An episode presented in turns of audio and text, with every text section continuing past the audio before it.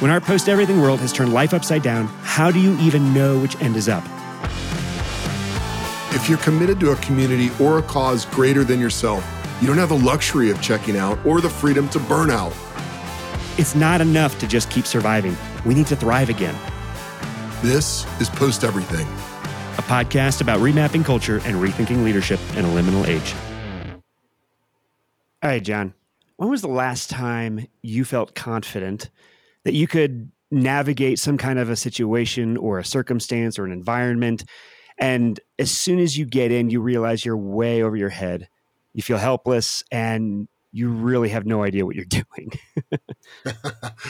yeah, I've got a story about exactly that. I lead a multi ethnic church plant in South Florida. And last summer, we started visiting the local detention center with an organization that goes in and mentors youth. And we've been visiting over and over over the last six to nine months. And we've really got to know kids that are in the detention center and mentor them and have conversations with them and just found out they're all amazing kids and it's awesome to help them dream about the future and help them choose a different path. But the interesting thing is the first time you go into the detention center everyone experiences the same thing. Hmm. you go in and to even get in the building you have to get buzzed in. And then you have to give an id and go through a metal detector. And then to get back behind the front desk, you have to go through this door into this tiny room and they shut the door to enter and exit. So you're in this tiny room with other people for security reasons. And then they open the second door.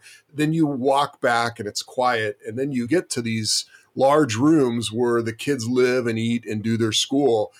And when you step in, it completely throws you off because the kids are loud and they're joking around and some of them are playing cards or playing games or reading and it's just a totally different environment. Hmm. and you step in and then the door shuts behind you and you're there. And you might think you know what? I'm good with people.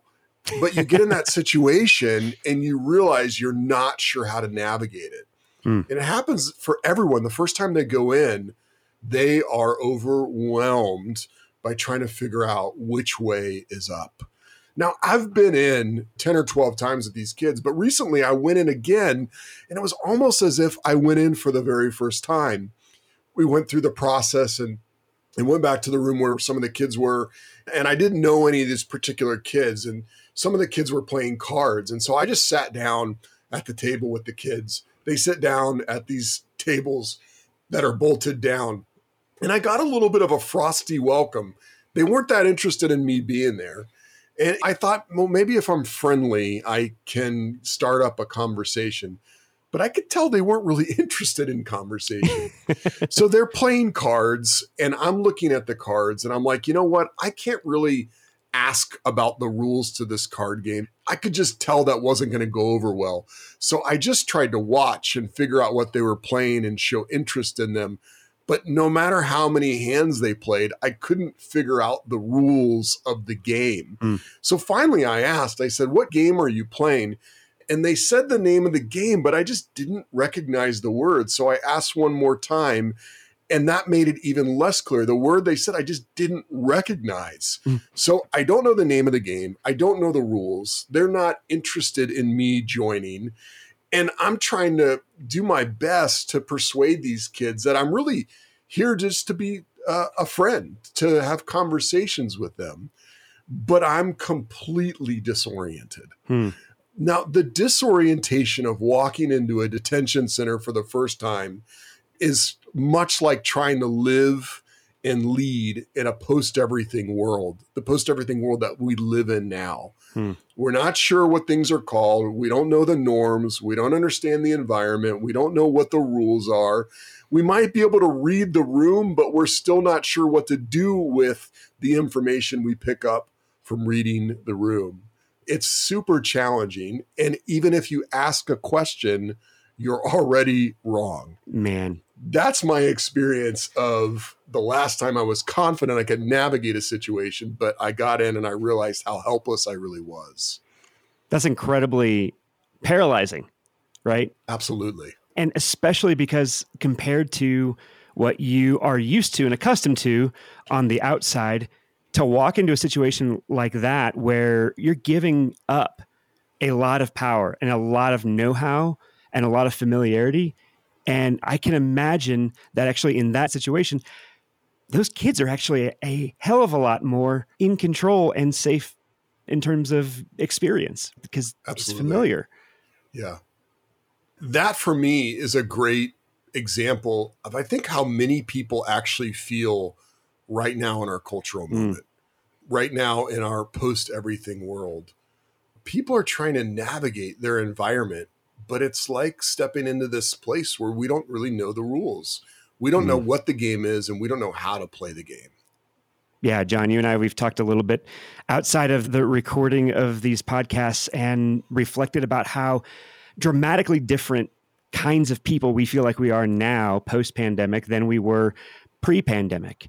It's like the rules were changed on us. We didn't go walking into a detention center, but we were locked down in our own homes. The detention center kind of came to us. And regardless of whether or not, in hindsight, that has proven to be as necessary in its severity or what have you, but it changed our perspectives dramatically Absolutely. because of a change of place, change of perspective, all of those things add up to us feeling like we're not the same people we were three years ago. And very few people actually do feel that way. Yeah.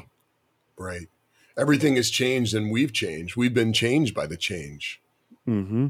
Yeah. And now I think what the pandemic really has done is fast forward and accelerate some of those changes so that it's easier to see them. But now that we can recognize them and understand, like, okay, that did just change. Oh, what what do we do with that? I mean, think about the word that we are all sick of hearing. And I think thankfully most of us have moved past. I know what you're going to say. Well, especially since we scripted this out a little bit.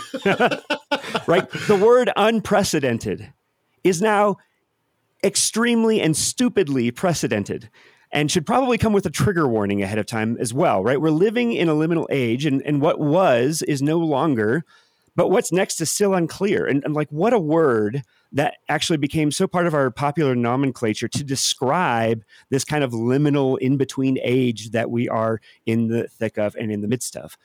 It's just the irony is so thick.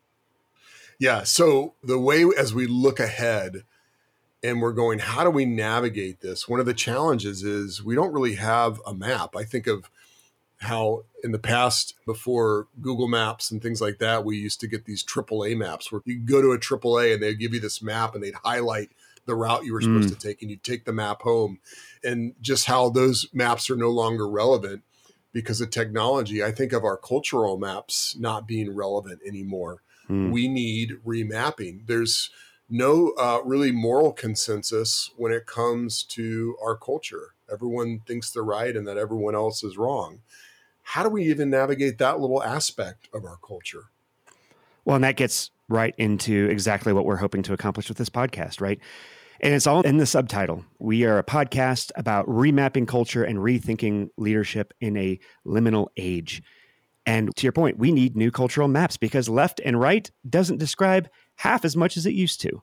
Everything about what is Christian, what is post Christian, all the different culture warring topics that we're all uh, used to seeing come through our news feeds on Facebook or Twitter or Instagram, or if you do still have cable, cable news, whatever, it doesn't matter. We are in the thick of this and there needs to be some remapping and some rethinking. That may not be doing something pure innovatively true or new, but it might mean and include recovering some things that we've lost along the way that actually are exactly built and designed for this very moment.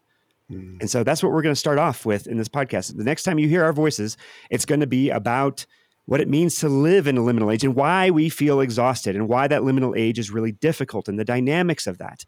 And then after about half dozen episodes of that, we're going to jump into what it means to rethink leadership and really pull in some interviews and experts to help us think more clearly about this as we go and explore and try to understand this upside down world that we live in now. Yeah. Brad, I'm going to share with our listeners who we are. Both you and I are leaders and church planters. You're in Boulder and I'm in South Florida, and both places are highly secular places of culture that change rapidly. But even as we come in from these contexts, we're not experts because mm. there are no experts. You and I are just trying to really figure this out together and have a conversation like everybody else. We're trying to figure out which way's up. But we want to figure out in a way where we're not just surviving, but really we want to thrive. Mm. We want to lead our churches and communities in a way that builds life, not just gets by. And so we're using the medium of this podcast to really verbally process and have conversations together. And we're going to get some people that are way smarter than us to help us figure this out, this post everything world that we live in. So we're excited that you'll join us and thanks for listening. All right. Thanks. Thank you for listening. If you found this episode helpful, text it to a friend. Please take a minute and rate this podcast. Leaving a review helps other people find us and connect.